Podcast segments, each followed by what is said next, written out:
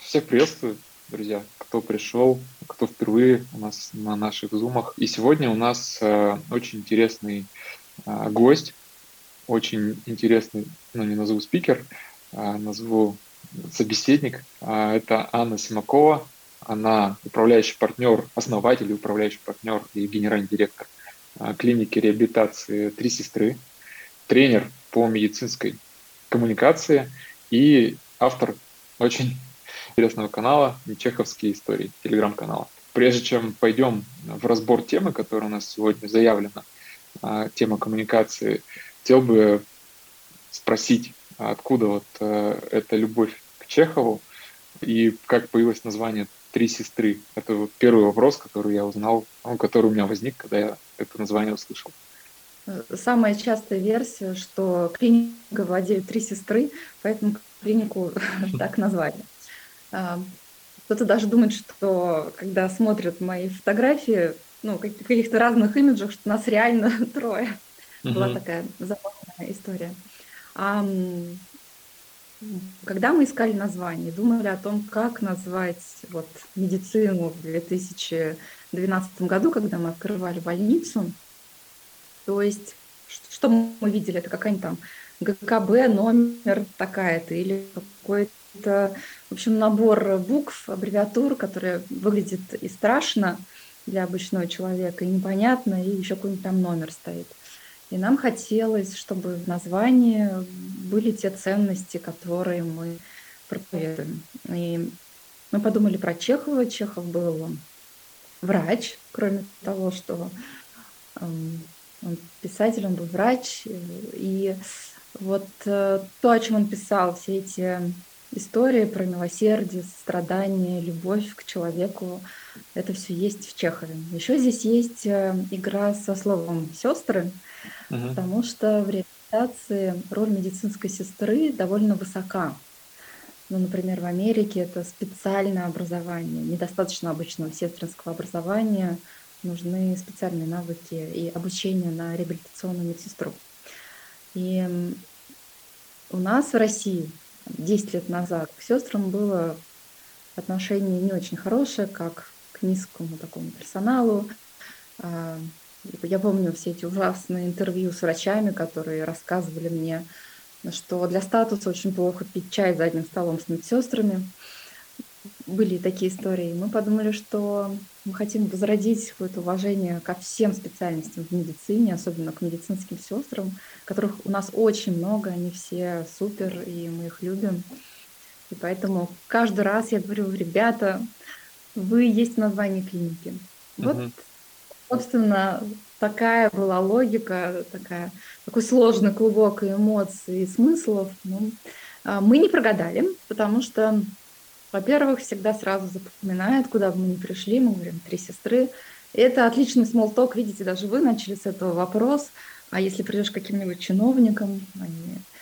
я уже знаю все эти шутки. Здравствуйте, мы три сестры, там, а где еще две? Или я буду брат и сестры, или такое. Уже можно придумать, как на это ответить. Да. Вот ну, такая классно, история. Классно. А, это ну... метафора ценностей. Но что я ключевое услышал, помимо того, что да, это действительно запоминается, безусловно, а, то, что это идет от а, внимания к людям, которые работают в клинике. А, и когда я знакомился с клиникой, с вашей, то открываешь сайт, и на самом деле на первом же экране а, там очень крутое видео, вот э, Оскар тому оператору, который его снял, которая позволяет прямо каждому сотруднику клиники, а, неважно, повар, там, сестра и так далее, и так далее, прямо заглянуть, э, вот у меня тоже ремонт начался, а, минусы домашнего офиса, прямо заглянуть э, в глаза. И это поразило, на самом деле. И потом, когда я читал несколько интервью с вами, вы говорили, что а, людей вкладываете гораздо больше денег, чем даже в оборудование, а, ну, с помощью которого люди восстанавливаются. А, и можете рассказать, вот чем обусловлена такая стратегия, почему вы выбрали, что для вас это важно, и делаете ставку на людей?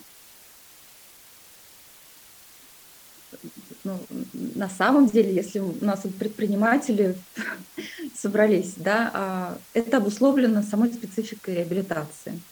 Реабилитация – это та услуга, которую делают одни люди для других людей. И когда я говорю, что мы вкладываемся больше в людей, чем в оборудование, просто не существует доказанного оборудования в реабилитации, там, ну, условно, популярных роботов, которые могут человека научить ходить лучше, чем это сделает другой человек.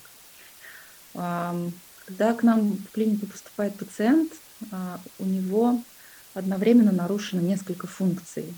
Если речь идет о головном и спинном мозге, например, человек не может передвигаться, он не может говорить, не может глотать, не может обслуживать себя. И при всем при этом есть небольшой период времени, ну, условно, месяца 3-6, так, так называемое терапевтическое окно, когда нужно одновременно заниматься восстановлением всех этих функций.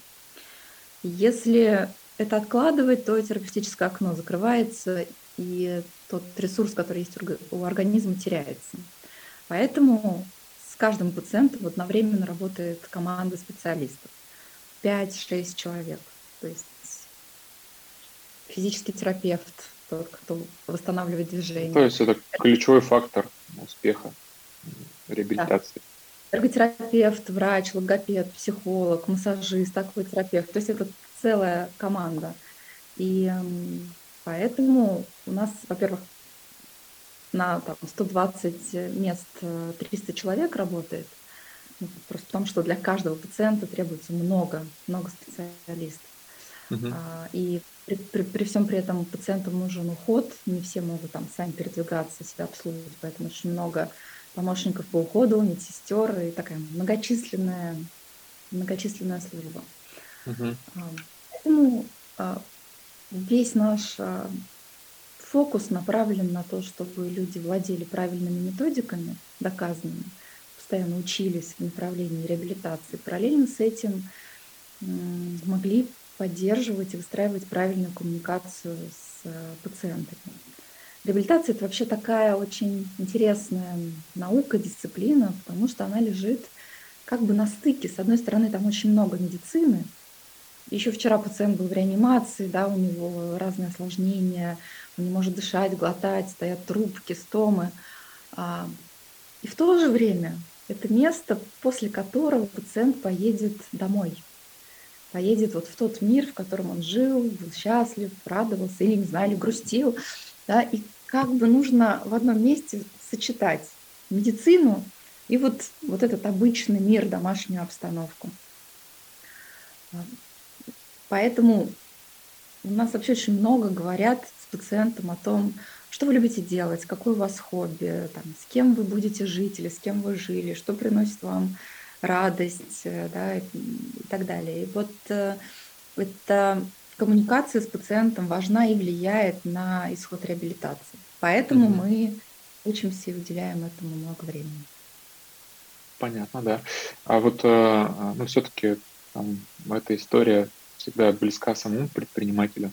Э, почему вы выбрали именно эту сферу?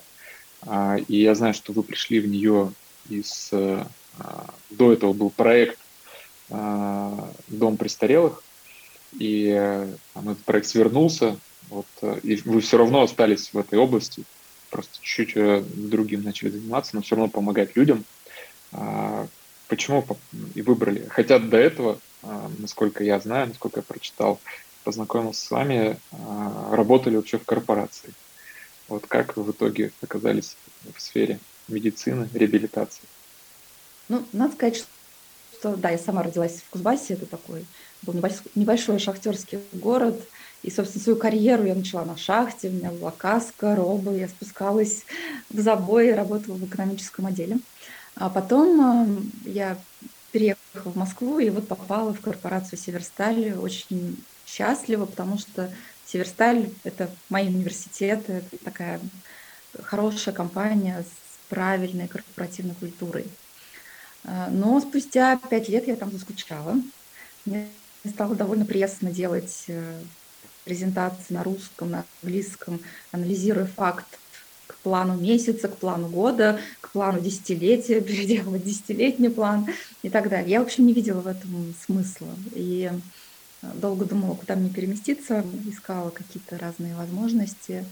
И так сложилась судьба, что один из э, руководителей дивизиона решил организовать социальный бизнес. Мы не знали, чем мы будем заниматься. В стратегии было три направления.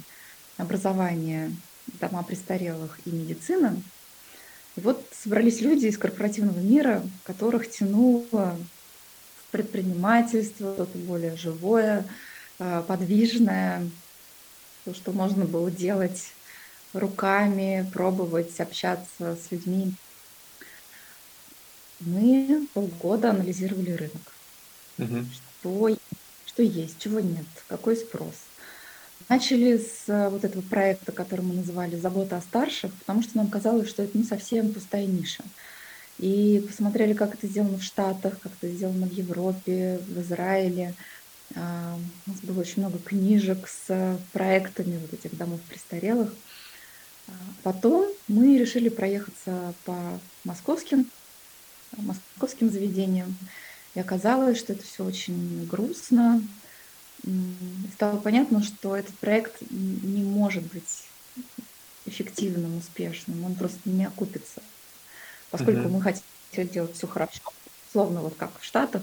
А, дело в том, что в России нет страховки, вы платите за это сегмента вот тех пациентов, которые готовы платить за этот вот долговременный уход и проживание, их нет. И поэтому частные дома престарелых, вот на тот момент, 2009 год, были похожи на такие очень плохие хосписы. И в какой-то момент прям было такое разочарование, что вот мы все потеряли, ушли из корпорации, оказались на дне. У нас есть как какой-то заброшенный участок в Подмосковье, деньги заканчиваются, и, и непонятно, как жить дальше, куда идти. Поэтому часть команды вернулась в корпоративный мир – а некоторые решили остаться, попытаться сделать что-то еще. И мы стали копать, а кого мы увидели в этих клиниках, вот в домах престарелых в Москве. И оказалось, это был инсульт, перелом шейки бедра и онкология. Люди разного возраста. Мы стали читать, а как вообще в мире помогают таким людям. И оказалось, вовсе не хосписом, а реабилитацией прекрасной дисциплины, которая является частью медицины. И мы пошли туда. То есть не было такой личной истории, там, бабушки с инсультом или там, ну, что, чего-нибудь такого страшного, после чего люди решают посвятить этому жизнь, благотворительность и так далее. Мы все-таки были предприниматели, строили финансовые модели, анализировали рынок и смотрели, в какую сторону идти. Но тем не менее, все равно вот, э, мы сейчас уже несколько минут поговорили, и э, я люблю искать в компаниях, как маркетолог, искать в компаниях какую-то ключевую экспертизу, за что их выбирают э, клиенты, а, сотрудники. И на этой экспертизе потом ты, по идее, строишь всю коммуникацию.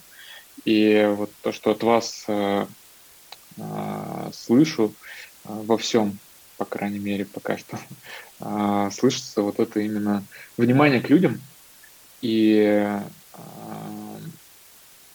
ну, не знаю правильное слово, забота что ли, о них.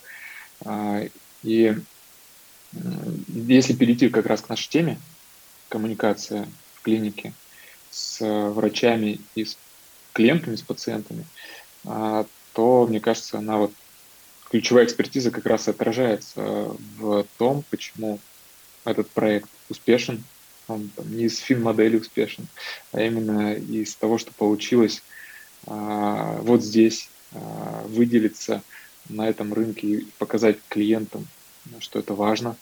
А можете вот рассказать, э, а, в чем коммуникация вашей клинике отличается, как вы для себя формулируете, по крайней мере, а, от э, подобных клиник или вообще от э, медицинских учреждений в России?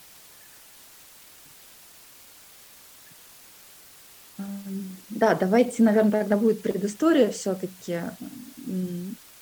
Когда мы открывали клинику, у нас в команде не было ни одного врача. Поэтому мы смотрели глазами пациентов и клиентов. Вот нам хотелось построить такую клинику, котором будем ходить сами, куда мы будем водить э, своих детей, родителей. В общем, а, мы смотрели на это собственными ожиданиями, как будто бы мы были клиентом. И если подумать о собственном опыте, то без специального медицинского образования довольно трудно анализировать, правильно доктор назначает лечение или нет, та таблетка или нет, смотрел он в up-to-date или нет. Но зато э, от того, как доктор с тобой разговаривал, как он общался, как он был к тебе внимателен, э, у тебя возникает либо доверие, либо наоборот желание сбежать из этой клиники. И мы сразу поняли, что мы хотим уделить этому определенное время а, так, чтобы поменять подход, чтобы пациенту было не страшно, хотя ему будет страшно, но не так страшно, как, может быть, он оказывается в каком-то бездушном пространстве, с ним сухо разговаривают, да, и он как будто бы а, из личности спадается на вот анатомически на органы, куда он пришел, не знаю, показать свои глаза, или показать свои кости, или что-то у него не так с желудком. И на него как будто бы не смотрят как на вот совокупность его жизненного контекста, его собственных мыслей, его собственных представлений о том, что с ним происходит. То есть как-то изначально мы понимали, что будем этим заниматься. И, кстати говоря, сразу же столкнулись с сопротивлением врачей на эту тему, вот с первой командой врачей, которых мы набрали. Mm-hmm. Это был опыт такого, ну, у кого-то был частный опыт в клиниках, у кого-то был государственный. А, неважно, наталкиваешься на мнение, что я врач, я здесь решаю, я учился, а ты будешь меня просто слушать. В терминологии это называется медицинский патернализм, то есть когда есть фигура врача, она Откуда главная, это вообще ну, из советских э, времен, из государственных клиник, что все равно клиенты идут, пациенты будут болеть и придут. А где, почему корень вот этого мышления? В чем? Я думаю, сам корень, он вообще очень далеко связан в каком-то шаманстве. Есть э, мистическая фигура, у которой есть специальное заклинание – и это специальное заклинание меняет погоду или излечивает пациента и так далее. Может быть, сейчас мы можем объяснить, что само все прошло, а, да, или там организм справился, но тогда люди трактовали это именно так. Угу. Если говорить про историю нашей страны, это всегда вопрос конкуренции и выбора. Когда этой конкуренции и выбора нет, то у того единственного учреждения возникает власть над э, людьми, они склонны себя вести вот так, не заморачиваясь на э, реверансы да, и заботу о человеческих чувствах. Поэтому я думаю, вот история оттуда, собственно, из такой советской да. медицины.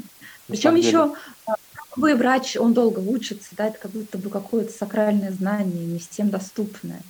Еще и врачей всегда было мало, отделение, не знаю, там на 30 человек, врач один, он входит – в коридоры, он Бог. Если он уделил даже минутку времени, пациент уже был счастлив. Да? Угу. Вот эти да, я факторы. Помню, так, такие моменты. А, на самом деле, вот а, а, буквально на каждом втором зуме, это проблема, можно сказать, системная. И то, о чем мы сейчас говорим, это действительно то, над чем рынок сейчас медицинских услуг работает. А, мы на каждом втором зуме, в подтверждение этому, а, на каждом втором зуме от экспертов а, мы слышим, что пациенты – это клиенты, и к ним нужно относиться именно так, а не как просто к людям, которые так придут. И даже были у нас дискуссии, что в пользу какого врача делать выбор – который супер профи, звезда и точно назначит лечение, или который может быть не так компетентен, но клиентам относится более внимательно и рассказывает им все, тратит на это свое время э, и, и прочее, прочее. А вы как раз сделали ставку на, на вторых, как я понял. Или все-таки здесь, нашли, нашли, нашли баланс? Расскажите. Да, про команду. Да. Вот вы упомянули, что был первый заход и не очень там какая-то удачная а, комбинация в команде получилась. Вот как развивалась команда, потому что а, проблема-то на рынке реально системная, на рынке труда в том числе получается. Да, я сейчас прокомментирую сначала, что вы сказали вот про эти там uh-huh. два типажа. На самом деле у вторых тоже есть э, как бы негативный персонаж. Это как бы врач из коммерческой клиники э, нулевых, который ставит э, своей целью заработать, неважно какими способами, и как бы становится ведомыми за пациентом. То есть оказывая тот самый сервис, но не качественной медицины, да, прежде всего, а как бы, ну, есть эта шутка, у вас дорогой пиджак, вы очень больны, да, вот вы э, хотите вот этого, пожалуйста, хотите этого, пожалуйста. То есть там как будто бы возник, э, такой перевертыш, да, если в патернализме вот есть врач, а пациента там нет, здесь наоборот. Есть пациент, он диктует, он платит, и вот как будто бы любой каприз за ваши деньги. И это тоже неправильная стратегия, потому что нужен баланс, нужно то самое партнерство, в котором э, ну, который, собственно, ведет к хорошим клиническим исходам. Угу. Отвечая на ваш вопрос про команду, нам посчастливилось встретиться с эм, главным врачом, который 20 лет э, работал в Штатах в реабилитации. Он решил вернуться на родину, здесь его родители, и, ну, в общем, как-то потянул его назад. А мы в тот момент как раз искали главного врача, потому что решили, что поменяем всю команду. Вот не, не удавалось по, по ценностям нам договориться. Мы встретились, но это, собственно, был тот самый доктор, который вот в системе и в ценностях, когда врач-эксперт медицинских вопросах, пациент-эксперт в собственной жизни, а, они договариваются. И вот Дмитрий Викторович, он, с одной стороны, привез нам много реабилитационных технологий, методик. То есть мы, может быть, много чего и знали, но теперь это устаканилось понятные программы. Как составлять программу реабилитации, что делать, какой интенсивности и так далее. Это была одна часть. Вторая часть, он, конечно, был просто лицом, примером того, как настоящий доктор общается с пациентами. А после вот э, обновления команды и когда вы поняли, что все это э, те люди, с которыми по ценностям мы сходимся, а, что с бизнесом стало происходить с точки зрения клиентов, а, там, обратной связи от клиентов, количества клиентов и так далее. Ну, смотрите, наша клиника – это прям классический стартап. Выжженная земля, заброшенная база отдыха, пионерский лагерь, мы ее покупаем, с нуля строим запускаем бизнес. Первые полтора года были очень тяжелые, потому что были ожидания определенные, бизнес-планы, как, значит, как будет расти загрузка, какие будут цены, какие будут затраты. И это никогда не сбывалось. Не сбывалось несколько лет, сейчас никакого бизнес-плана не делаем. А,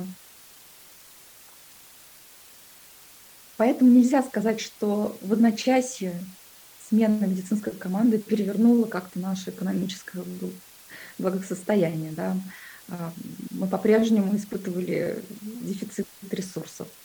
Но делая свое дело каждый день ответственно, да, развивая клинику в мелочах, а, через какое-то время у нас появилась репутация, появилось ну, такое знание на рынке, что вот в трех сестрах есть такие-то такие методики, они действенны, они помогают. Ну да, я часто... Недозагрузка превратилась в очередь из пациентов, и мы стали строить второй корпус, расстраиваться больше, больше, больше. И вот сейчас у нас стационар на 120 мест, школа реабилитации. А, в планах у нас проводить клинические исследования. Такой, такая история успеха. Да. На самом деле я часто встречал вот эти отзывы, что три сестры а, произносит прям лучшая клиника реабилитации, хотя вы не стесняетесь открыто говорить о каких-то минусах, например, там, я не знаю, что дорога до вас а, все еще разбита и сложно доехать, а, вот какие-то истории курьезные или негативные, конфликтные даже с пациентами. Ну, то есть вы а, это все равно показываете, что это есть, а, вы с этим работаете, пытаетесь решить и так далее. Расскажите, может быть, какую-то, ну просто эти истории, если читать на вашем телеграм-канале или в интервью, то это прям интересно. Что-нибудь самое интересное из э, жизни клиники с клиентами или с персоналом, сотрудниками, с командой? Ох, вы меня застали врасплох. Столько историй случается каждый день, что даже не знаю. Давайте Но... с последнего, может.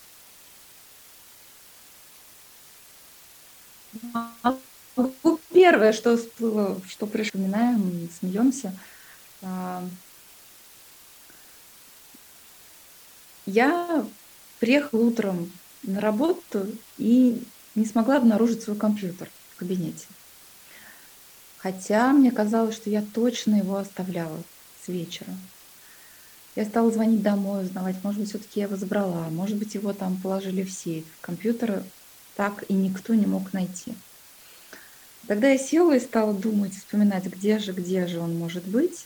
И вдруг, оглядываясь по сторонам, я чувствую, что что-то не то. Вот вроде бы все как обычно, но что-то не то. Знаете, как-то документы иначе лежат в стопочке, как-то книги сдвинутые, переставленные. Как-то все очень чисто, так непривычно, как будто вот здесь сделали генеральную уборку. А, и я тогда попросила узнать, кто убирал кабинет утром. Пришла горничная, это был ну, первый год работы примерно. А, я спросила, вы не заметили ничего необычного, когда вы пришли в кабинет? Она так очень растерялась и говорит, ну, был небольшой беспорядок. Я говорю, ну какой беспорядок? Ну, бумаги были разбросаны по полу. Там был какой-то у меня пакет спортивной формы, она была вывалена на стол. А, было открыто окно, и оно было сломано. Я говорю, хорошо, и что же вы сделали? Она, я подумала, что у вас было очень плохое настроение, вы чем-то были очень расстроены, и поэтому вот так вот выместили свой гнев на этих вещах. Поэтому она все очень аккуратно убрала. Она все вызвала улики. техника.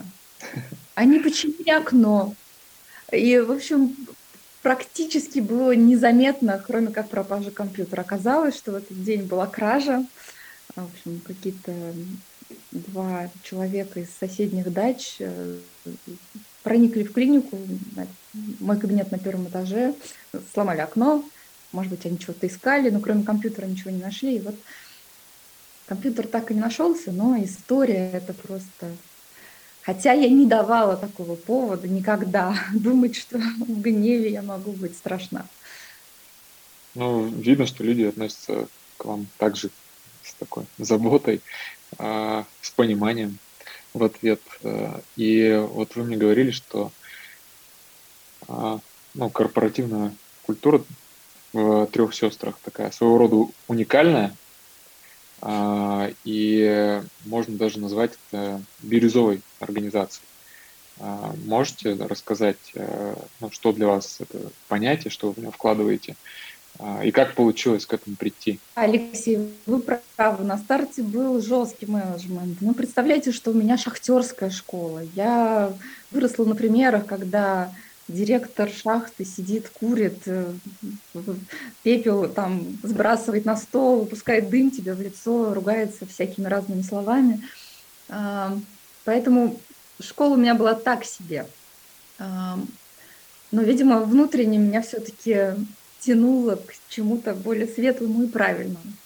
Поэтому я по наитию двигалась э, в этом направлении. Наверное, осознание самое главное пришло в момент, когда я поняла, как мы бы хотели, чтобы относились к пациентам и что для этого нужно сделать.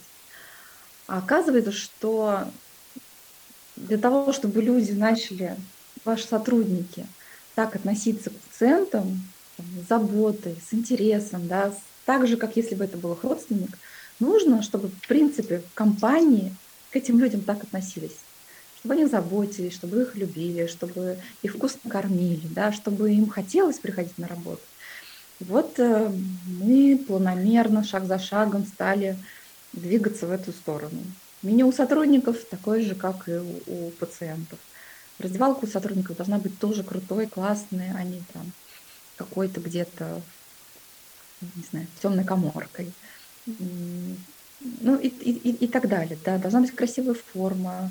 Пусть, не знаю, 4 часа, когда все врачи устали, уже думают, боже, как у меня болит спина, им принесли, не знаю, какое-нибудь зеленое яблоко.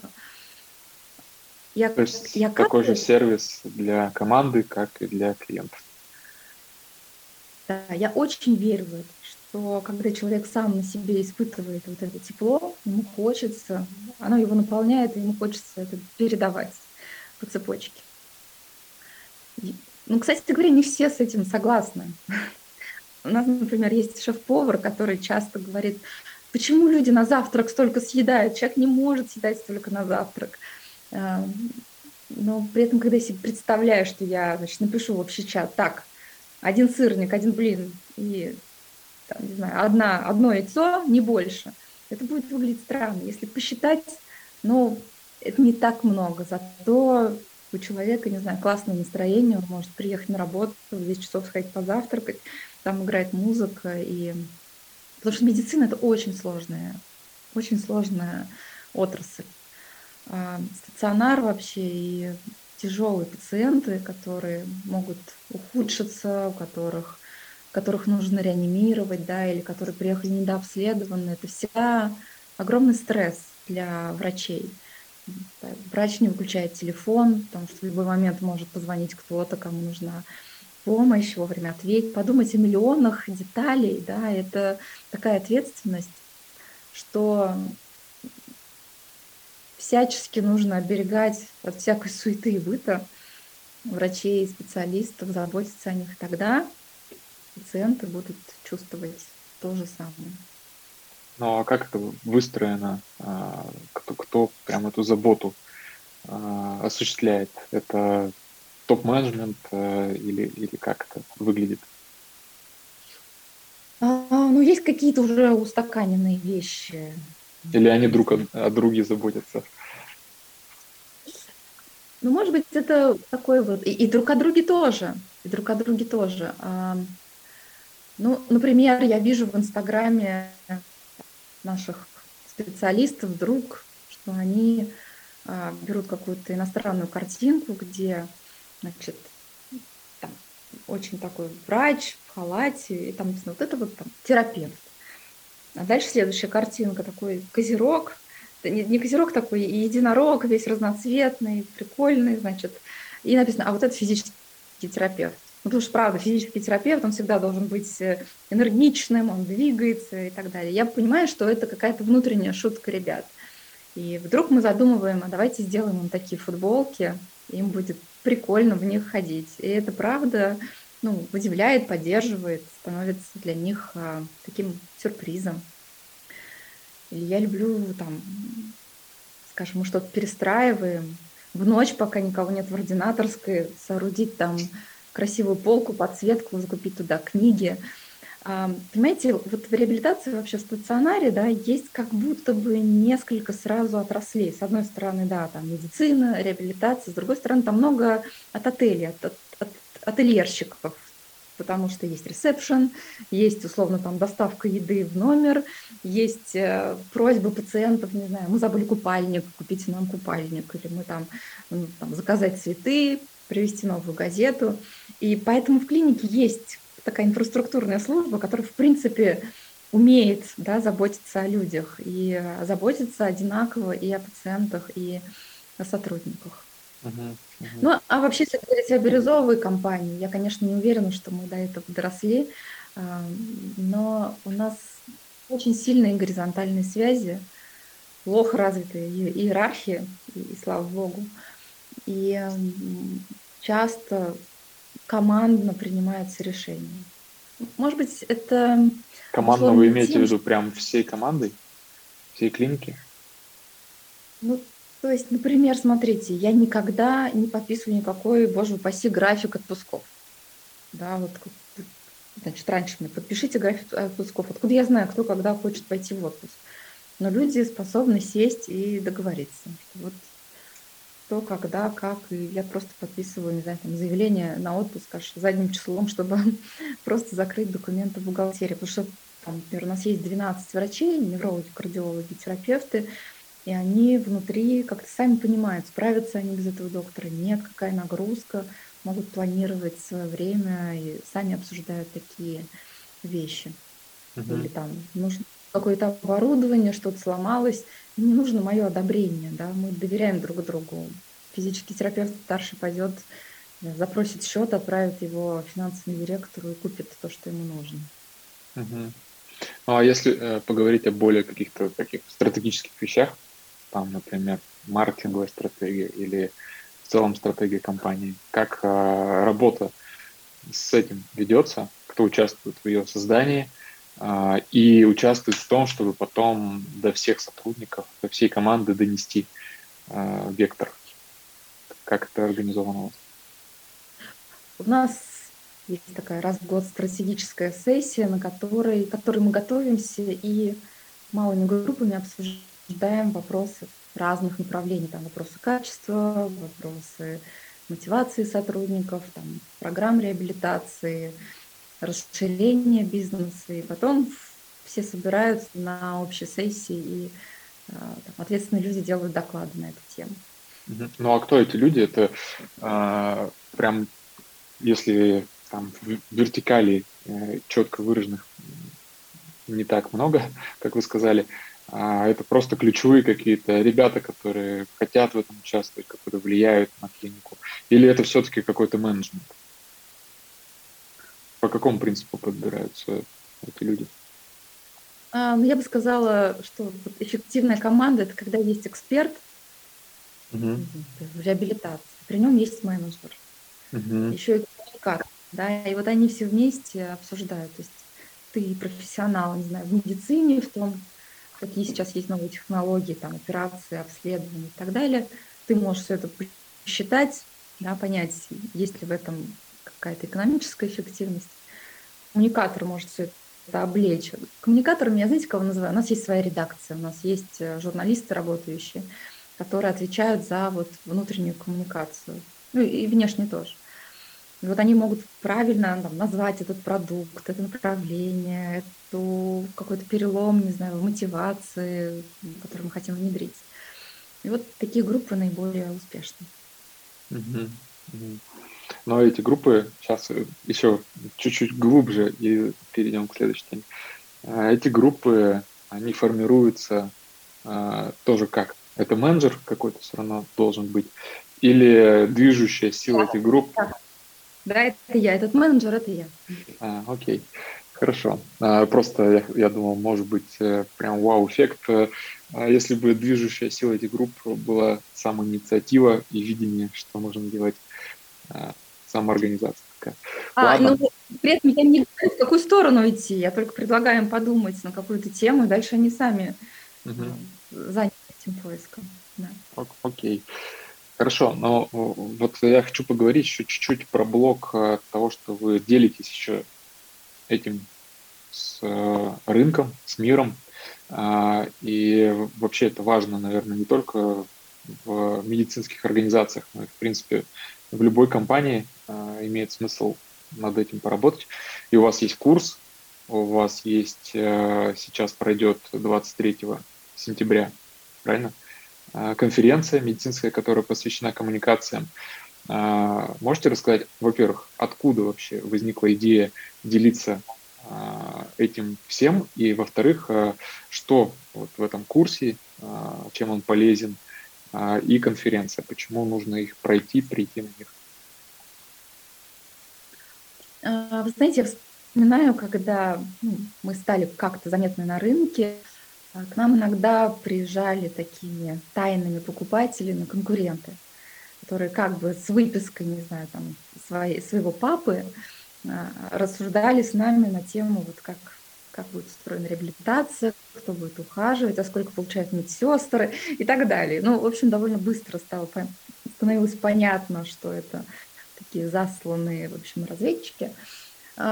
И прибегали там, не знаю, сотрудники, врачи, говорили, вы представляете, на что, мне кажется, можно показать, открыть любую историю болезни, там, шкала оценок, э, это все есть уже и давно известно. Да? Мы сами не изобретали ничего. Мы, собственно, обращались к международным стандартам, к тому опыту, который был до нас.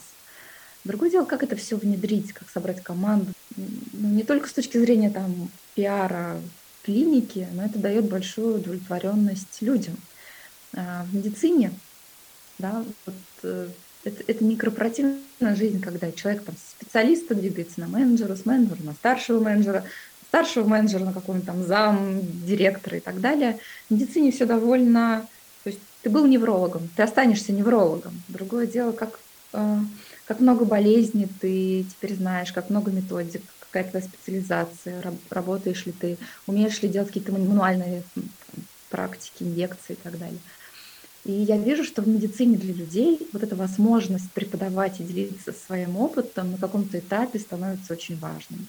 Это их мотивирует, это становится смыслом а, их профессии, их развития, да, когда появляются у них ученики.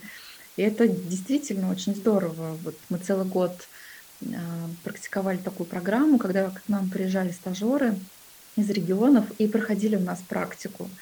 Это была совсем знаете, такая другая атмосфера в клинике.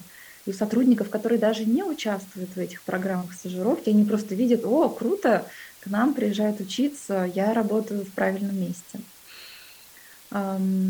Конференция — это тоже такой шаг. На самом деле это была настроенческая вещь.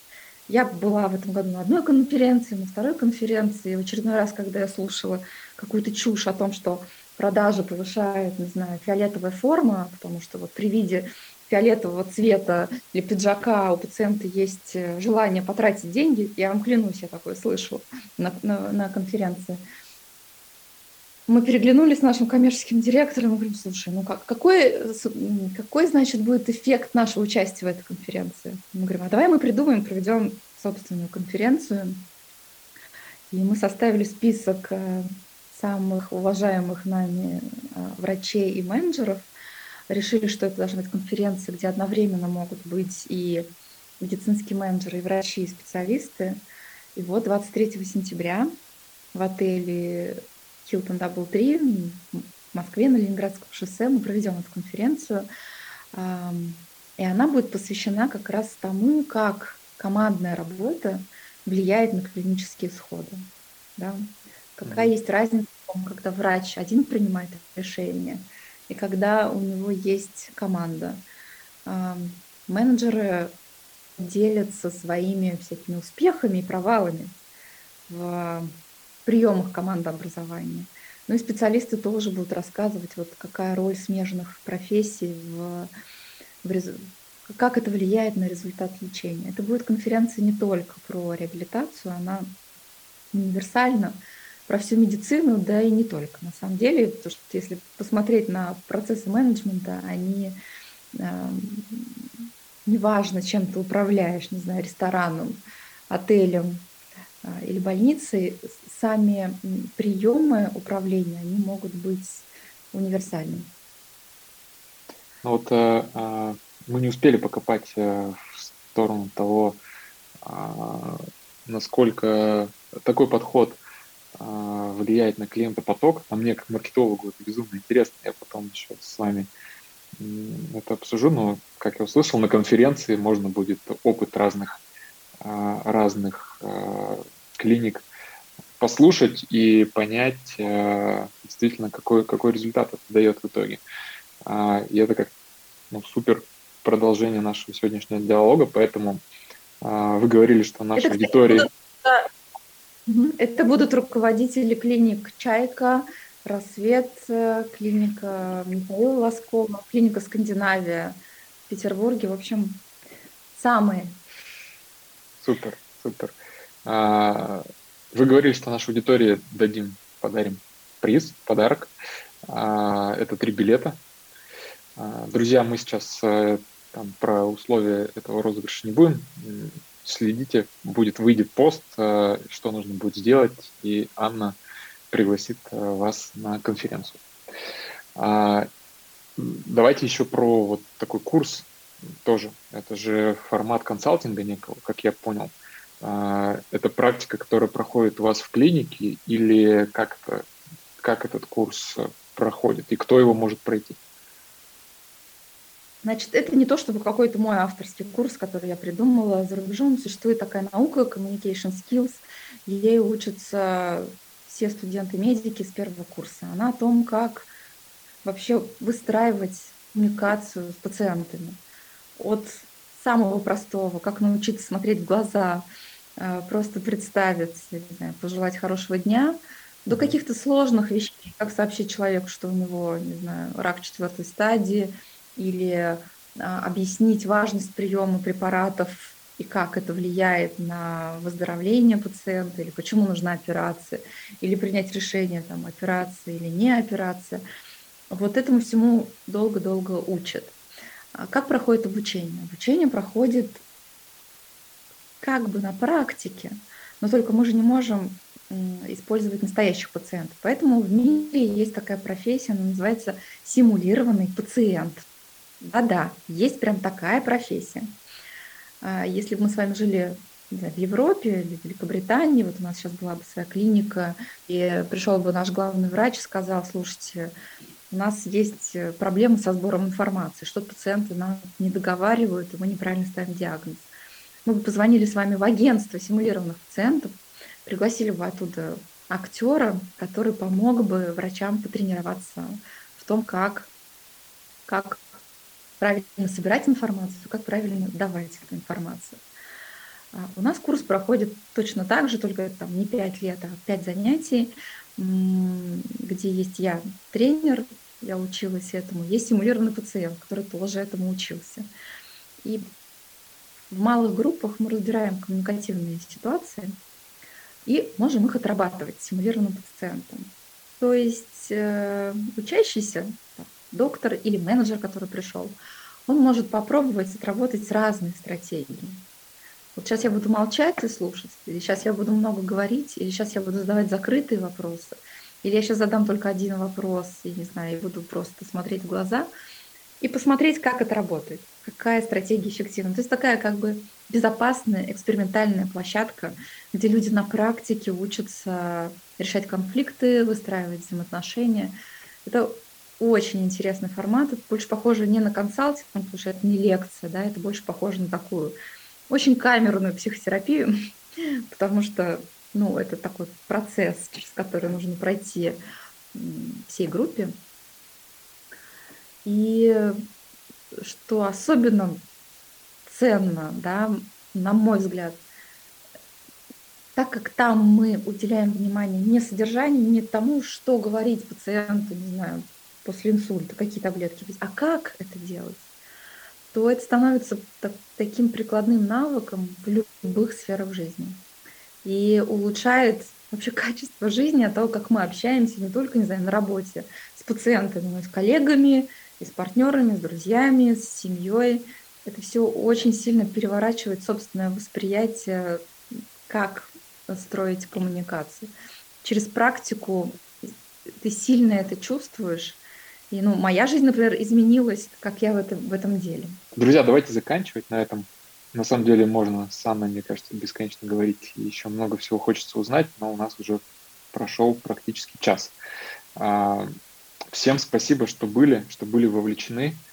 А, и так как мы продолжаем диалог с Анной, а, на следующей неделе, плюс а, вы сможете с ней познакомиться на конференции, а, можете к следующему разу, сегодня уже времени, к сожалению, я не успел уделить, подготовить вопросы.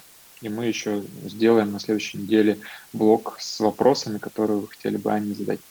Но, а на сегодня на этом все. Анна, вам спасибо огромное, что были у нас. И всем, спасибо. кто был в эфире. Большое спасибо. Пока-пока. Пока.